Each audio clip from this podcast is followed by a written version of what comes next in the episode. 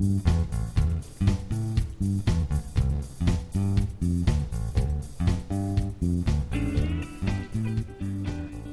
I ain't seen you in a month of Sundays. Like, literally, it's been a month of Sundays. I was sick for the first half of December. I had the bronchitis and a sinus infection, y'all. And then the last week of December, I had uh, pancakeitis. Like, I was eating pancakes every day the week before, and um, it caught up to me around New Year. So I was in bed at 10 o'clock with abdominal pains, but it's all good now. We're here. I'm here with you. Um, thank you for being here with me it's been a year since we've been together. In a few days, it will have been a year since I did my first episode with Tavonne Carson. And I'm so excited that um, we've come this far. I hope you have enjoyed and learned something um, and been inspired by the writers that I've talked to. I certainly know I have. We're going to continue that inspiration. This month, I'm going to bring you two episodes that were recorded last year, and I'd like to thank both of the guests for their patience. The first one that you get today is with Jessica Contrera. She's a reporter at the Washington Post, and she recorded a live interview with uh, some students at Penn State Berks, where I teach, and it was students in my um, article writing class as well. It was open to other students on the campus and some who came who were interested in journalism and communications, and they got to ask her questions. So now you get to kind of be a fly on the wall and listen to that interview. In a couple weeks, I will bring you the interview with Kim Brooks, who's the editor of Salon. You might remember Kim's name. I talked about her when I interviewed Sharice Tracy, who was also published on Salon. So that's coming up at the end of the month. Make sure that you are subscribed on iTunes. But right now, here's Jessica Contrera. Um, so I'm just going to read what's at the top of this article that is posted on Indiana University Student Work Gallery so people can just become familiar again with this particular story. Senior Jessica Contrera's story, The End of the Waffle House, about the last days of the 46 year old restaurant, placed third in the Hearst Journalism Writing Program's feature writing competition. The story also gained popularity on a national scale, appearing in Reader's Digest and being cited by Poynter.org and other media outlets. The story was first published in the Indiana Daily Student. The story won a first place award for feature writing from the Society of Professional Journalists Region 5 contest and second place from Indiana SPJ. It was also a finalist in the National SPJ Mark of Excellence Awards contest.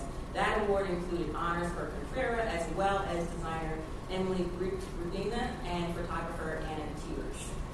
So let's give her a round of applause for that.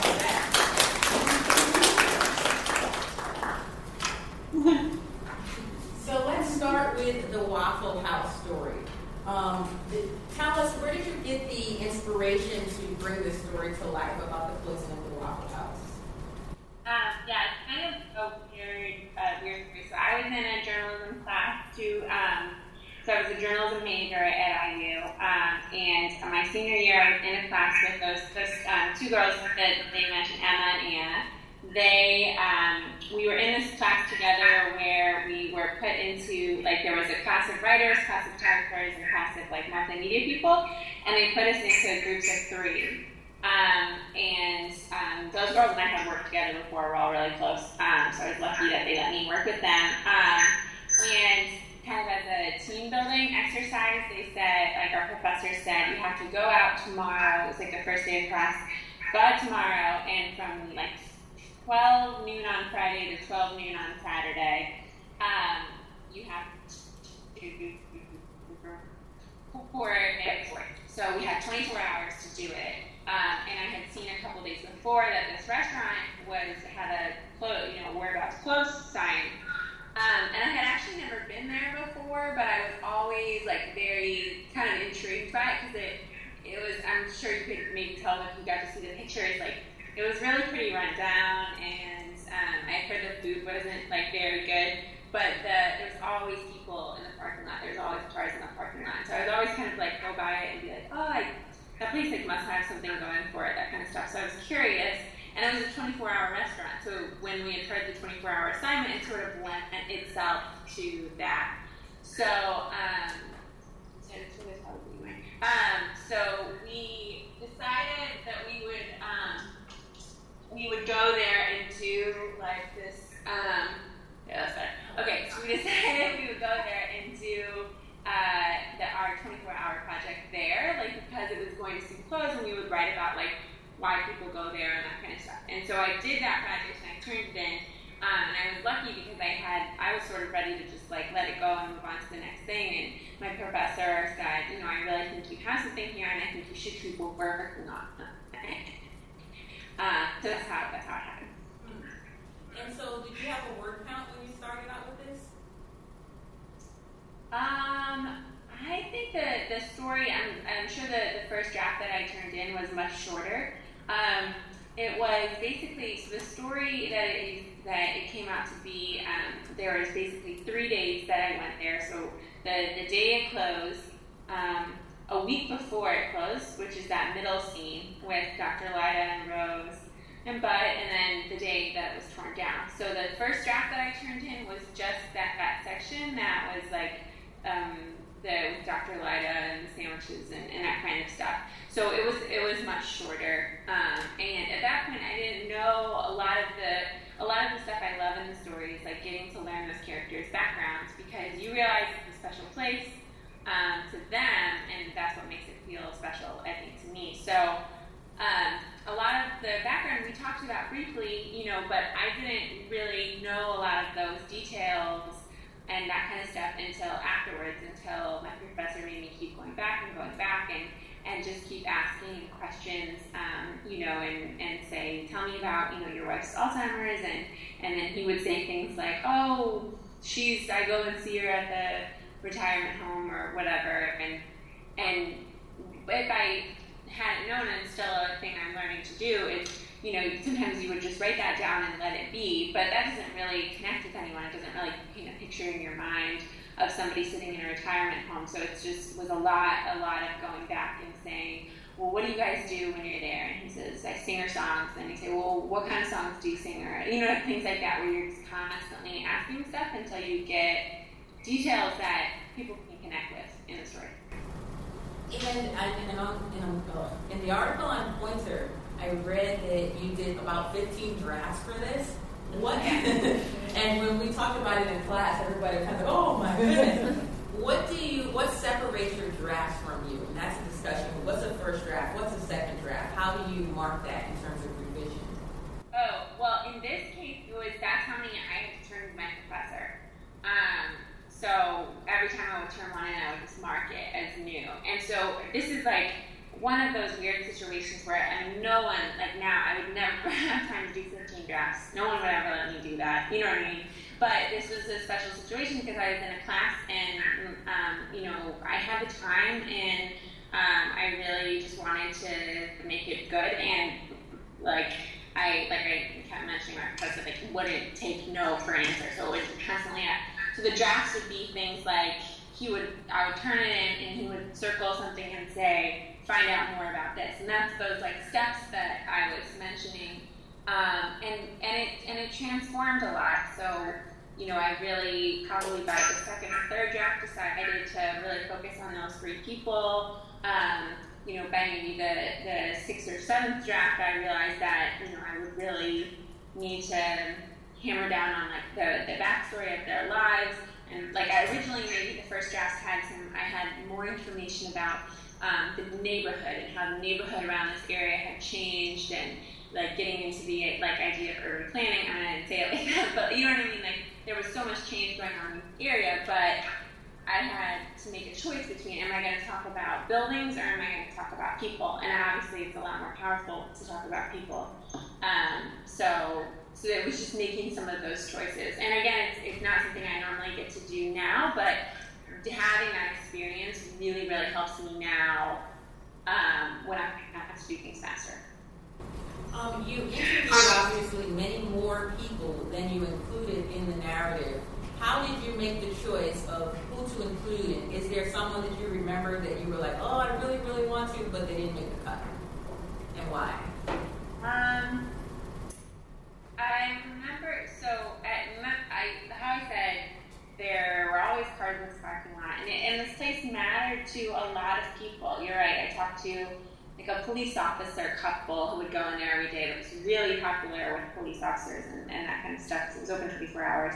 Um, when Emma, who was doing the video, interviewed someone, someone broke down in tears, like to her. And and what made what helped me make the decision, well, I knew it was going to be Bud was going to be one of the main people, and because it was his place, so obviously his life was changing a lot.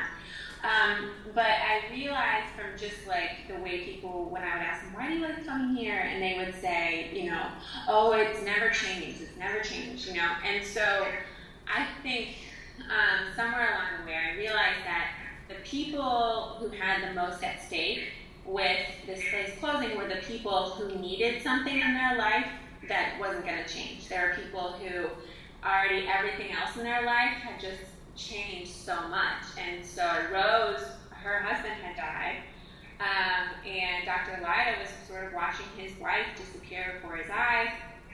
And so they were both people that they went there almost every day. And I don't think, you know, like, it's one of those things where you sort of like wonder if that's the case, and then you ask, like, you can't just make it up, right? You can't like assume, but you ask them, like, you know, do you think you go there because you like that it doesn't change because there's so many things in your life changing, and they say like, oh yeah, I guess you're right. You know what I mean? Things like that, and and and again, you know, it's trying to find a way to not like what I learned doing the stories. I could I could write that. I could write these people had you know crazy things happen in their lives recently, and they really like having the same tuna salad sandwich every day. But instead, you know, I learned to sort of dig down and find out what those stories were, and just try and share them in a way that like wasn't really.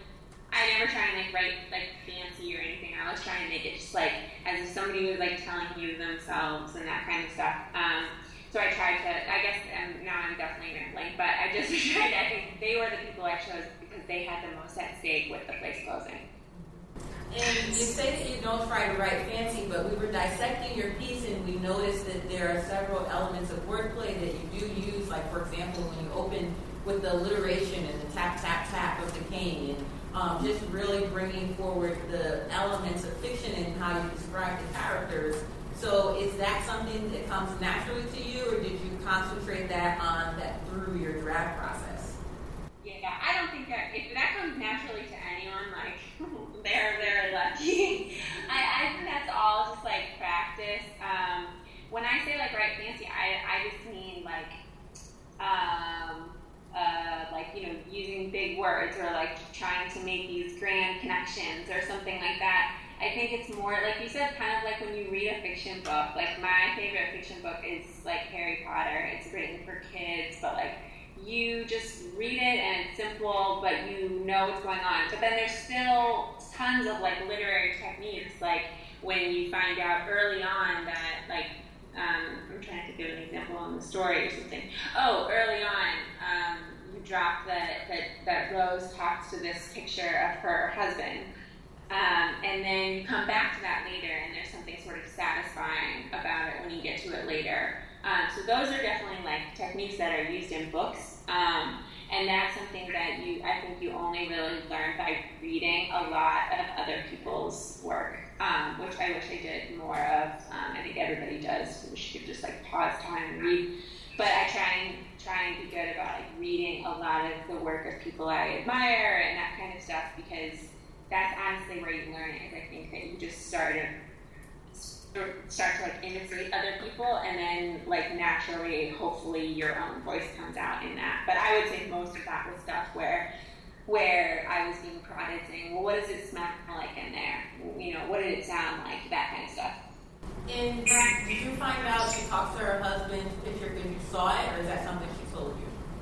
Um, um, that was funny. She, I went to her house after. Uh, not after like I had met her twice. So that I met her that one day. I met her for the day it closed, and then I went to her house to try and learn more about her life. Um, because she couldn't, she couldn't talk on the phone. And you know, uh, with with Dr. Lyda, I call call him and I'd be like, "Sorry, I just want to ask you more questions and that kind of stuff." But Rose couldn't talk on the phone, and so I was like, "Well, I'll go over to her house," which turns out to be way way better than talking on phone somebody, which is like one of the most basic journalism things. But she had this picture, and I saw her do it. You know, she'd be like, "Oh, you know, and I said, I think was like the things about the cups and isn't that right, Stan? And um, and I said, oh, do you talk to Stan's picture a lot? And and she, oh, I talk to him all day, every day, you know, and that kind of stuff. And it's just, and that's one of those moments where like you are like, oh my god, that's so so sweet, you know, and so nice. And I I try and like always remember those things because I think if it affects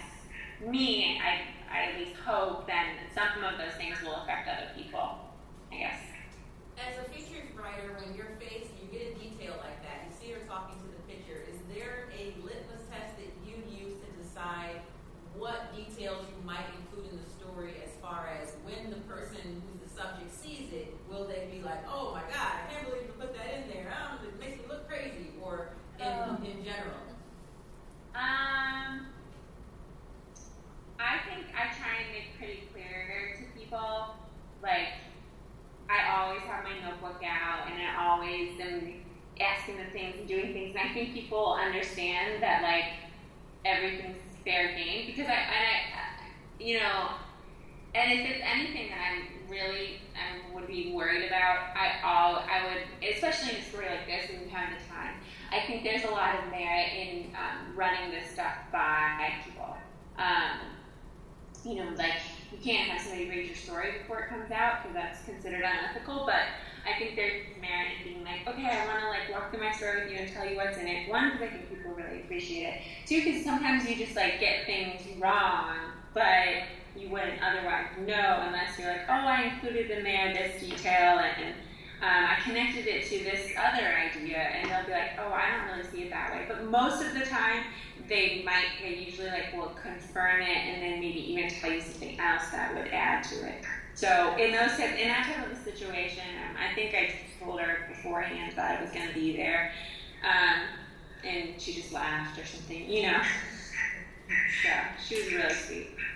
And you said you always have your reporter's notebook out, and you have lots of lots of details throughout the story, like the smell of the frying oil, the dwindling supply of sausage, and this aluminum cane, the cracks in the ceiling. And so, do you set aside a time when you're in a space to just record details, or do you jot them down as they come to you, you know, along the way?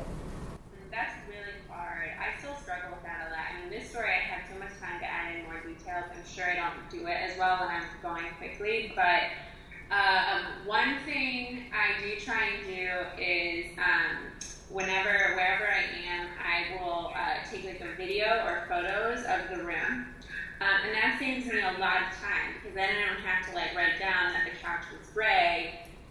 I can know I can just go look later. Um, and that kind of and and sometimes that could be awkward, right? But I was just like, I just want to remember what this place looks like. Like I always just explain to people what I'm doing. Um, and then um, and then that sort of frees up my time to uh, maybe write down like smells or sounds, that kind of thing. Um, and honestly, sometimes it's just a matter of reminding yourself to do it. Um, I know somebody who does. She takes like these, you know, um, her notebooks. She like divide, puts like a big T on them, um, sort of like where you would see the lines on like a notebook piece of paper. Um, and at the top, she always writes like um, the time every time she flips the page. And on the left hand side, she writes, she always leaves it open for like observations and smells and sounds and that kind of stuff. Um, I don't always, am not always in situ- kind of situations where that works, but I think that's like a really smart way of forcing yourself to um, to to do that. That was Lane DeGregory. If you want to read somebody who does a really really good job of describing um, uh, sights and sounds and that type of stuff. Um, Lane DeGregory, and she writes for the Tampa um, I want to take this time and open this up to questions about the Waffle House story before we get on to talking about the Washington Post. Does anyone have questions? You want to come up and ask a question? We'll try to move the microphone over here. You up close and personal with a staff reporter. Miguel, introduce yourself. You like? Sure. Hello. Hi. Hi, uh, my name is Miguel. Uh, I'm a professional writing major, uh, trying to become a screenwriter eventually. Um, my question is, uh, what, uh, who or what inspired you to get into journalism? Oh yeah. Um, probably books. Reading, I guess, is the most. I used to think like when Started, like, oh, oh, oh it doesn't really matter fiction and reading books if you want to be a journalist, because journalism isn't about making stuff up. Um, but then I discovered sort of that there's this whole world of journalism that is about telling stories, um, and that is so fun to me. Um, so I, I reading uh, a lot, and then um, what else? I had like an aunt who was in journalism um, for a time, and I watched a lot of Gilmore Girls. Um, and so I'm nothing. Um, and so it just always seemed like kind of a cool thing for me to do. And then when I when high school, I joined like my um, the high school newspaper um, and wrote some really terrible articles, but had a lot of fun. Um, and I, you know, it's just like such a cool job. I mean, you basically get paid to like go on field trips all the time and like learning and like, you know, there's really no nothing else. Um, you know, if you're not in sort of, I guess, yeah, like screenwriting would be the same thing if you're like writing a, a movie about a certain thing or whatever, where you just get to go up to people and be like, tell me about your life, like tell me how this works, like you know, just you just get to be so curious and um, it's a lot of hard work, um, and but it's really fun. Thank you.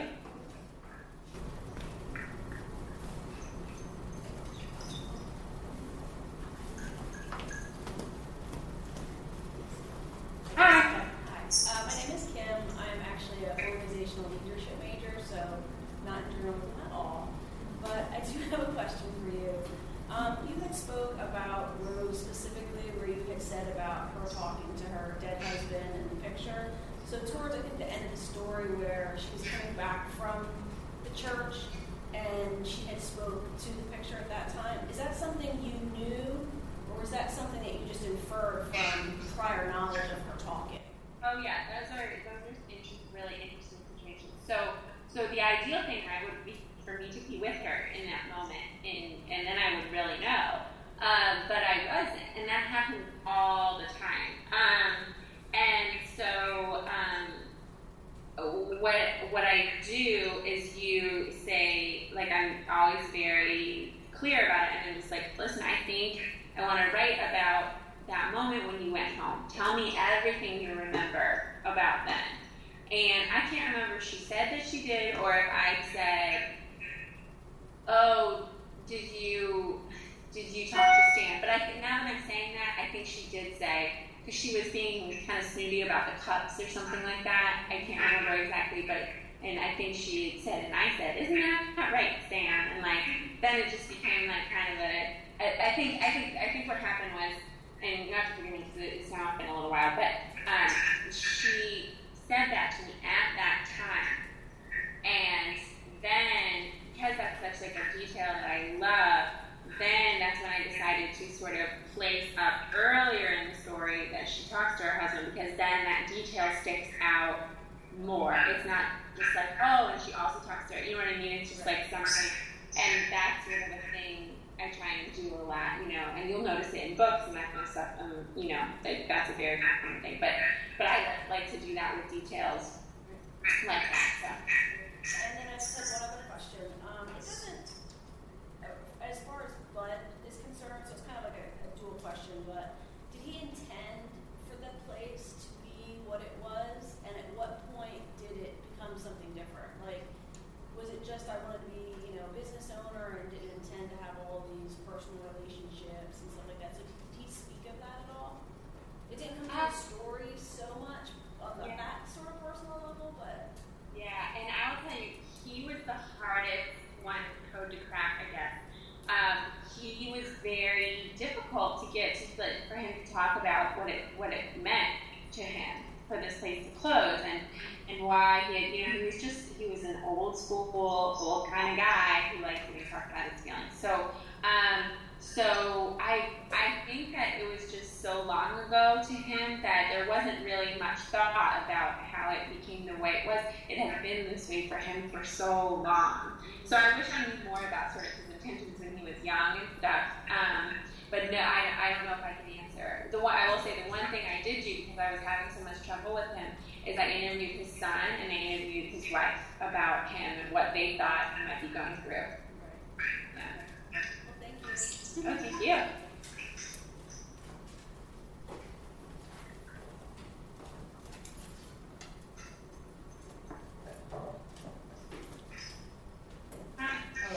Um, I'm Avery. I'm a professional writing major, hopefully to do what you're doing right now. Cool. Um, one of the questions I'm going to ask you, uh, in your article, you Uh-huh. made um, the Waffle House feel like an actual character in your story. And like, I love how writers can do that, make an inanimate object come to life. So I want to know, did you come up with that idea on your own? And if not, who gave you that idea? Or what gave you that idea?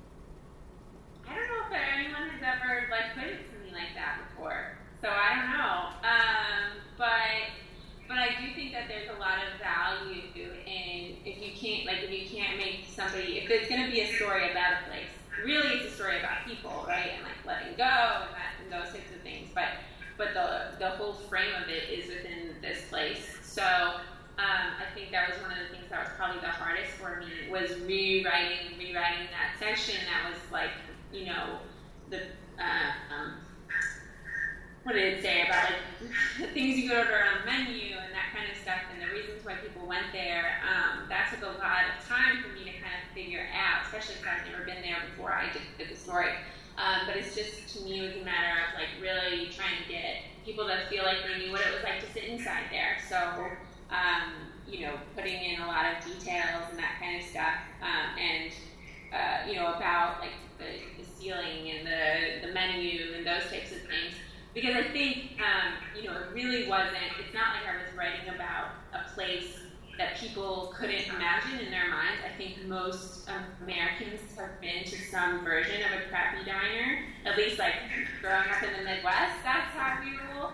Um, so I think the more details that you put in a story, the more somebody. It's just like like when you read a book, like you might you might be imagining how it different than what it really is, but just as long as you feel like you are there, I think that makes you a lot more connected to the characters and more likely to like keep reading. So And this one's kind of like a silly question, but um, in your article you said 16,767 mornings. I was like, did you, did they actually count the mornings? Or did he actually like come up with that number on his own? Did he have like did some research and um, I counted in the morning. Okay. I said this because um, at one point this said that sentence wasn't like in the story because we had cut it, and I had spent so much time. Like I, I used like some computer calculator or something like that, but I knew I found out the exact date open and the exact day and you know I closed, and so you can count the number of days there. Like, um, and and I had spent so long on it because I'm just not that good of a math person, which is very stereotypical of journalism. But uh, I spent so much time doing it, and then my professor cut it, and I was like, no, I'm putting that back in there. so, so yeah, thank you for saying that. no problem. Thank you.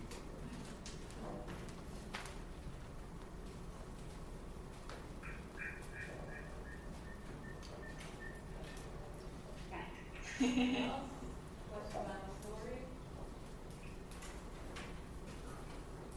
So you.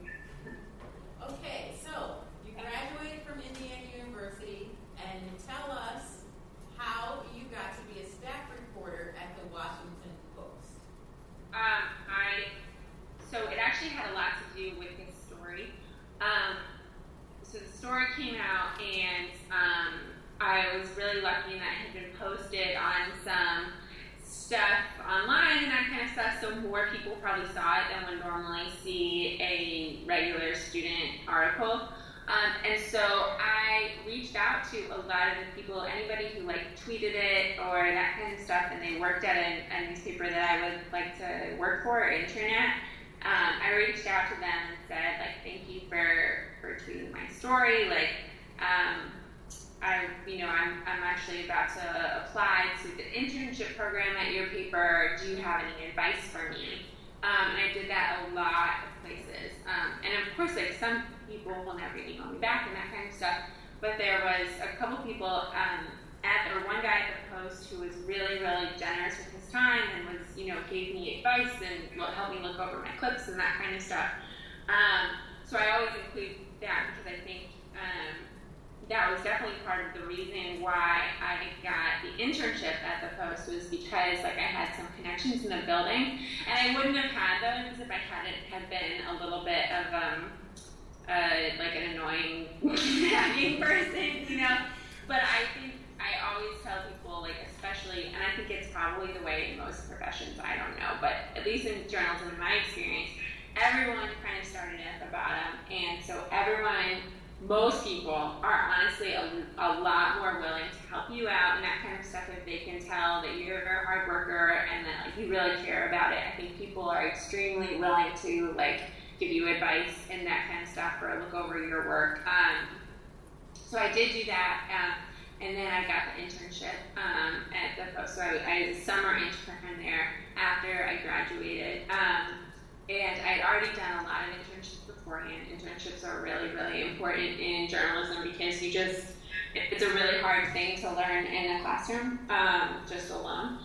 Uh, so I'd already done a lot of internships. So I got the internship there um, and worked really, really hard and tried to be the person who was, you know, there first and left last and went above and beyond and that kind of stuff. Um, and I don't mean to like say that to be like I'm great, but I just do think that's really important. Some people like some interns in my class, if like ones we had this year, just like kind of acted like they were great because they got the internship, and I think it's important for you to remember, and for me to remember now, you know, you know, because I'm so young, it's just like to like you're on the bottom of the totem pole, and like that's okay, and like just working really hard is, is really important, and especially in this job because it's just so busy. Um, so yes, I did that, and then I was very lucky, and they um, they offered me a job so now I'm a general, and I, I, will say I was also there as they were hiring a lot of people because um, Jeff Bezos, who's the owner of Amazon, bought the paper. So I was lucky to intern there at a time when they had the money to hire people. How long? Um, yeah. How long was your internship? Uh, months. It was over the summer. So I uh, started officially in September. And so I've been there for like a year now, and um, I'm a general assignments writer, sort of, um, in what we call the style section, which has nothing to do with fashion, and it's a really stupid name for it, but it's what they called it since it was born, and it's like basically um, sort of a lifestyle section of the paper that um, does do like arts and culture and that kind of stuff, but also does a lot of um, feature stories and human interest stories that are sort of off the news. Um, so that is a lot of what I do. Can you explain to us how a staff reporting position works um, at a daily paper? How are you assigned stories? Are you digging up your own stories? Do you have a certain number you have to write a month? How does this work for you? So it's a little bit different for everyone. I mean, they are staff writers who write two stories a year because they're on the investigations team, and there are staff writers um, write mainly for like their their content is mainly online, and they write three stories a day.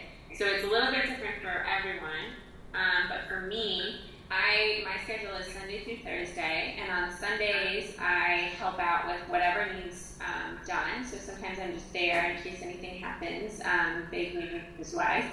And other, when things aren't happening, I write stories for our um, online style blog. So that could be one story, sometimes it's three. Those are when I'm doing sort of more uh, stories like just reading stuff that happened over the weekend and trying to maybe call one or two people, but they're pretty quick, kind of, this is what happened, what you missed, kind of a thing.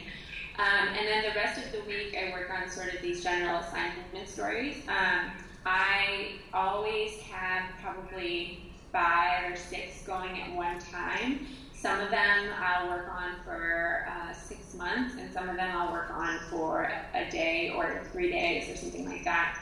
Um, I pitch a lot of my own stories, um, especially because I'm on the general assignments team and I don't have a specific beat. Um, I sort of know the areas that I'm interested in writing about, um, and I'm always reading a ton and looking for what is what's the next thing I can work on. Um, so during the week, I probably have between one and three stories that go in the paper. Do you have any advice for students who might be so being on a general assignment reporter, you are covering anything. They say it could be, you know, from health to, to this or that. Um, but do, and most students I find sometimes find it hard to get excited or motivated by something that they don't care about. And that's what you're faced with as a general assignment reporter. Do you have any advice for that type of uh, mindset um, in approaching your work? Well, I would say so. I think there's I think there's value though in having something you're really interested in. If you're really interested in like crime stuff, then then you might be set for a, a crime beat or something like that, or police beat. What's what I, I like about journalism, like I said, was sort of that whole idea of telling stories. So I can find there are stories everywhere.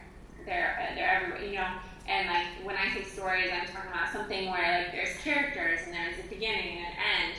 Um, and sometimes stories are, are things where there's a concept that you're explaining. Um, but even even in that sort of a situation, for me, I like to find people whose lives interact with that concept, and and so I'm explaining it through their own personal story. So for me, a, a, a, lack of having a beat or having to write about a lot of different things um, is still sort of in my wheelhouse because the thing that I like doing is, is finding a way to tell them as a story. Does that make sense? Yeah. So I'm going, and so for your um, weekly assignment, you necessarily also don't have a certain number of stories you have to write a week. But do they like expect you to produce a certain number of stories a month? Like, you know what I mean? Yeah, that's a hard balance to find. Um, and I'm lucky to work in a place where there are lots of people also working. So um, I wouldn't say no. I've never been given like a quota of any kind, but I definitely like am always trying to check in and being like, you know, do you need more stuff this week? Do you need me to find something quick? Do you need um, you know, like I know I need to take some time on this story. It's now a good time for me to do it um, because that's just the way the world of a newspaper works. Is if they told everyone, you know, write six stories every two weeks, then um, it just wouldn't work because some people, some of those stories would be long, and, and you wouldn't need two stories day because you have the one, you know. Um, and with, with the internet, there's really no stopping how many you do um, and how long or short they are, but we do still have a print product that sort of things tend to, to circle around. So I don't have a quota or anything like that, but I think it's a really important part of my, my job is um, keeping in touch with my editors and saying, you know, what do you need from me this week? Do you have a certain number of hours you have to be in the office?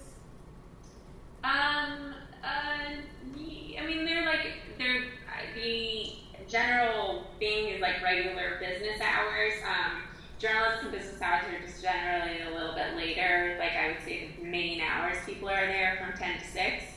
Um, but it um, it really depends because I might not go in at all one day because I have an interview at Maryland that takes all day or something like that. Um, so my hours typically I normally get in between like nine and nine thirty, and I normally leave sometime between six and seven thirty, depending on the day. So we're to open up to questions about journalism or work at the Washington Post. Does anyone have questions?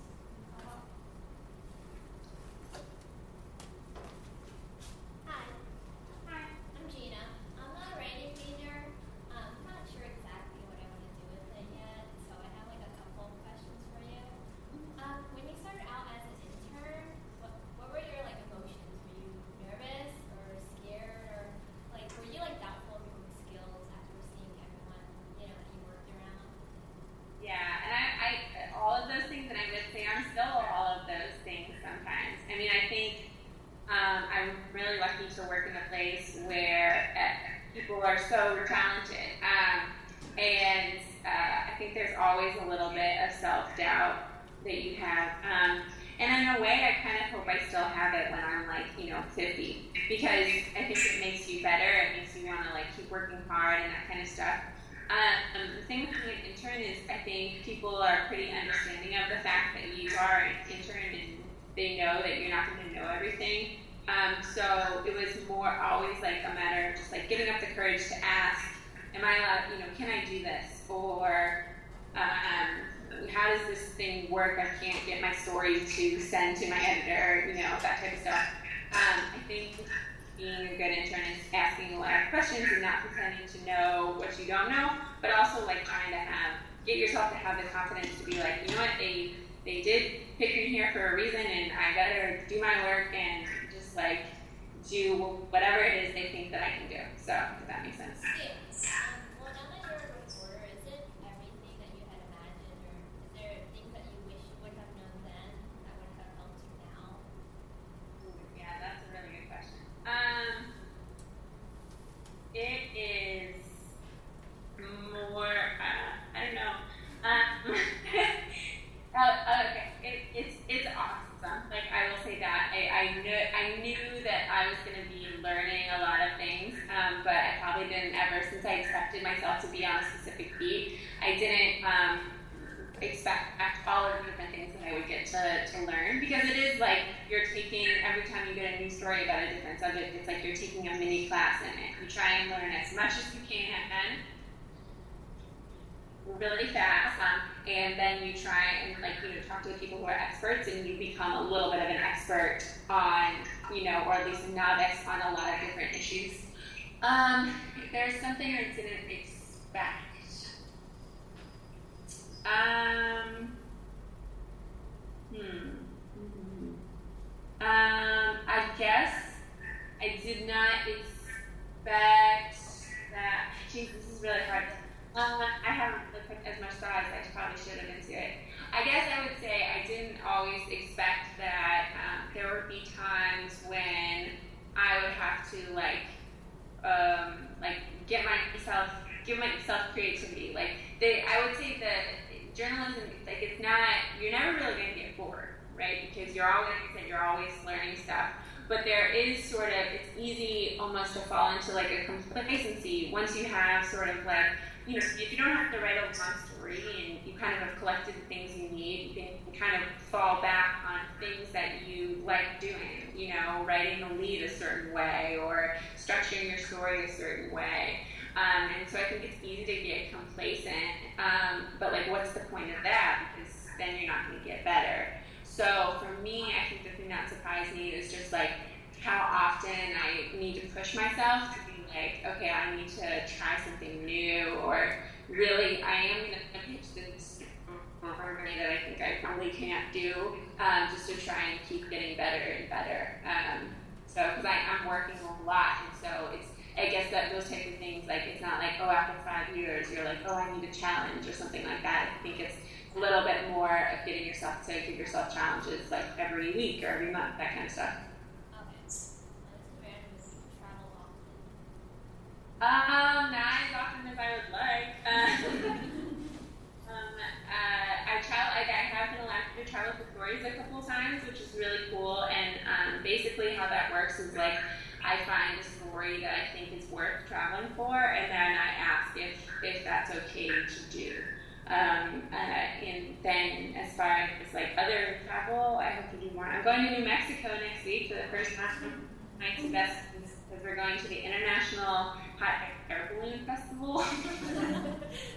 Short, silly, but they really wanted to go, um, and so I used my tax return and bought a plane ticket.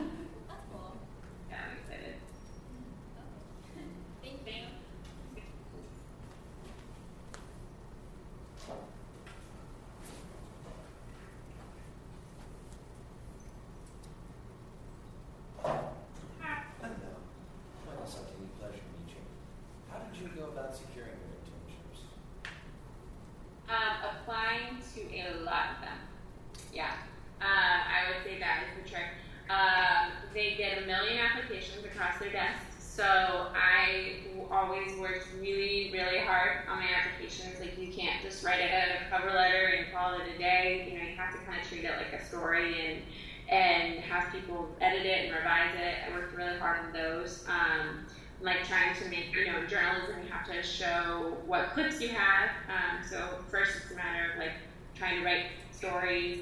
Um, for me, it was on my student newspaper. Some people do it like online and blogs and that kind of stuff. So you have something to show for yourself. Um, and then trying to do a good job of like packaging those things so that they look nice, so that you're when when they you know now it's all a lot online, um, but when your resume comes across, you know they it looks very clean and nice, and I, these are the kind of things that are like I made myself an online portfolio too. I hate, I mean, it's just not those things are not fun. You know what I mean? Like being like I wrote this story and blah blah blah. You know, but but it's sort of necessary just because there are so many people who are applying. Um, so I would be doing that. Um, and then once you get to the internship, like, because like I said, I did a number of different ones. I interned um, Pittsburgh the summer before my senior year. Um, and um, I also did ones during school. I interned at the Lafayette Journal and Courier uh, in, Indi- in Indiana um, and some others. So I think, the, like I said, working really hard when you're there um, so that those people will then recommend you to the next person, you know, that kind of stuff. Yeah, thanks.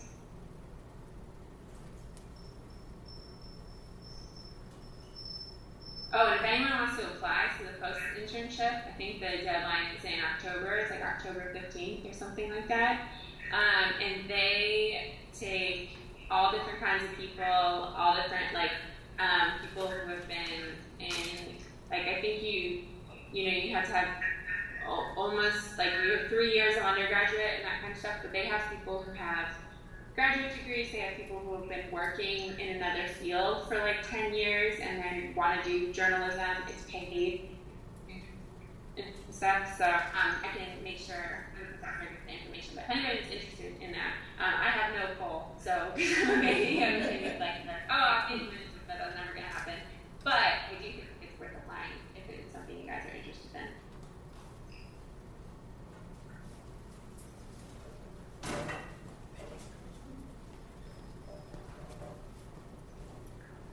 Hi, here we go. Um, have you ever did an article where you really didn't like um, the type of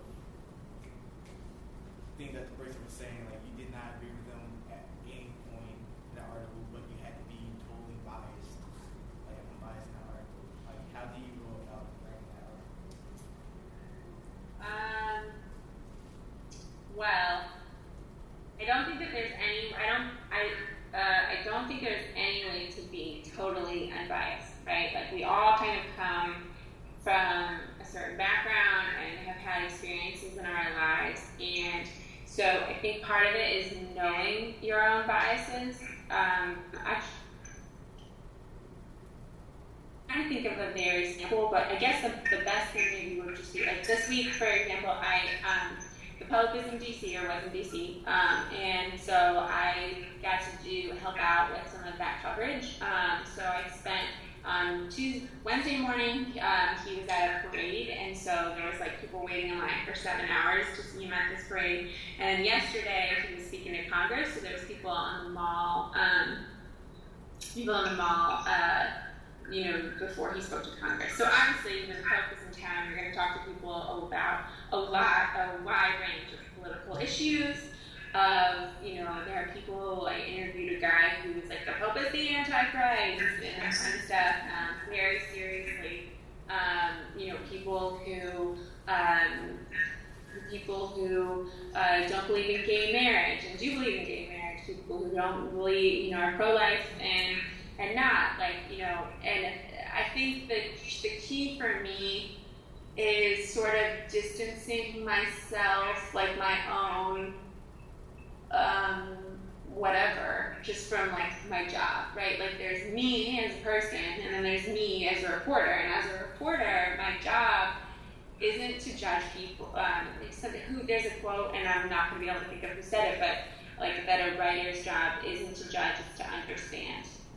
Um, and I think that's really important. So I think you interview the person who um, is telling you um, all about uh, their you know their views on immigration the same way you interview the person who's telling you all about their views on Obama being the devil. Um, I think that's just your job. and um, and then when you go and write it, it's of course a challenge because you have to introduce, you know, both like multiple sides, and you have to introduce skepticism and that type of stuff, especially as a features writer because your stories have to have sort of a voice to them and that kind of stuff. Um, but I think that there's a way to, to do that that also can still really respect people. So when I wrote about the guy with the, he had this like sign that the Pope was the, the Pope was the Antichrist and Obama was the devil, or vice versa. I can't remember. I mean, he was dead serious, and so like I, you know, included what he said to other people, and then I also included, you know, the things that would also indicate, you know, like the full range of his whatever he's got going on. He told me that he does. He had this camera clipped to his side, um, and he was like, you know, I, I, I do. I'm like, oh, you, you post that somewhere? And he's like, yeah, I, I do YouTube and I do Google, but I don't do Facebook. Facebook is evil. And like, you know, like mm-hmm. those things that really kind of show, you know, who he is, and just I think putting those out there is important. And then also putting in the story like the guy who stood on the bench and turned on Taylor Swift on his phone so he would drown out the Antichrist guy. Didn't work at all. So like, think that's right like a crazy man who thinks the Pope is the Antichrist. You just you know let people make their own decisions. Um, what skills did you learn from your internship, and what skills did you like have going into your internship? Ooh, um, I would say in journalism, like they're all one, and you just are always building on it. Like you're always trying to get better. So, big journalism skills.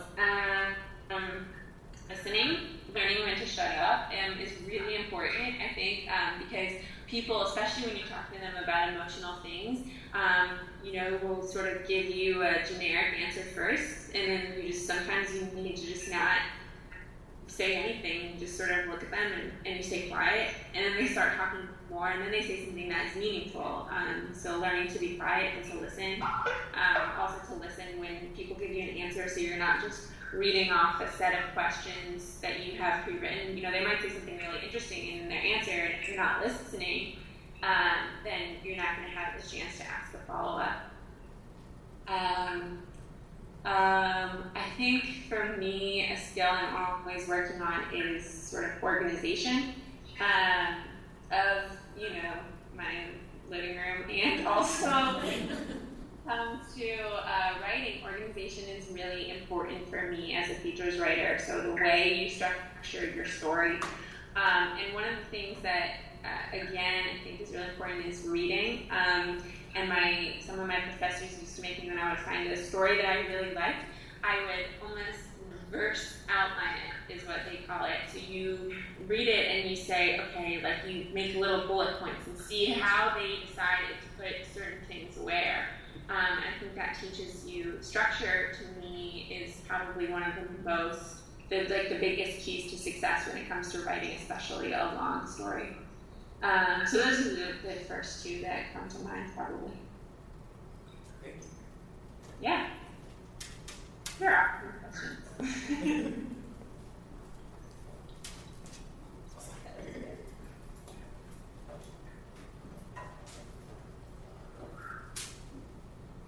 guys ready for the weekend?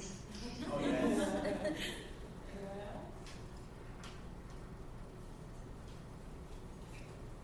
Hmm. Not all at once. All right. Um, so thank you for joining us today, Jessica. Um, my final question for you, I usually ask my guests what their writing superpower is. But for you, I'm going to ask you, what is your reporting superpower? What do you do really well? If you had to save the world with it, what would you do? What is your reporting superpower?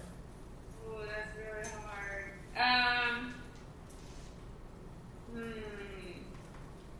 Uh, one thing I really get excited about when I'm able to do, and I always, my favorite, favorite stories are the ones where people do this well, is um, finding a person or people who um, sort of represent um, an issue or something going on in the news. So you can't ever find somebody who's like exactly like representative of something that you want. But when we read about all of these things like immigration or um, food stamps or uh, what's going on, oh, Planned Parenthood right now. So we, me, um, I'm not personally affected by any of those three things, but I'm reading about them all the time. I'm um, reading about fights that people, you know, over at the Capitol are having about them, and I understand they're going on, but I mean, I'm not really gonna like think about them or really feel, you know, like I need to get involved or do something about them unless, for me, I like I read a story about the nurse who's working in a Planned Parenthood clinic, um, the the mom who is, you know, uh, her food stamps changed. So I'm using examples of stories other people have written. Um, you know, her food stamp schedule changed, and, and, you know she had three days where she couldn't feed her kids. Well, you know, these are the, the types of stories where you take this issue.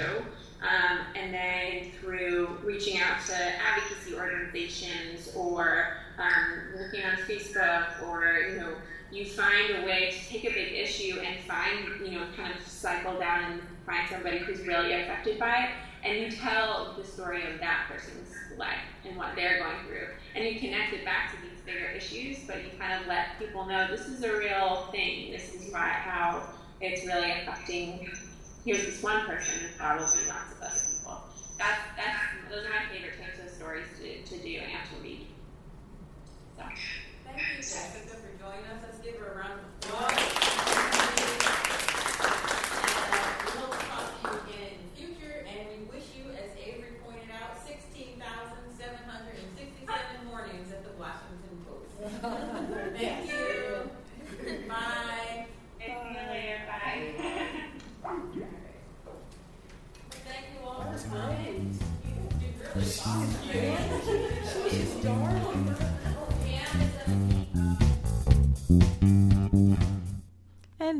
Have it, the first Behind the Prose episode of 2016. I hope you enjoyed it.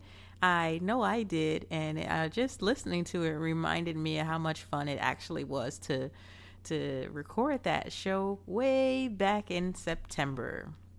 Again, stay tuned. Kim Brooks is up in a couple of weeks on Behind the Prose, and I will get back on the check in and I will have some big publication news for you the next time I see you. So make sure you're subscribed on iTunes and leave a review because we have two reviews now. So we just need yours and yours and yours and yours. So go to iTunes.com and leave a review of Behind the Prose.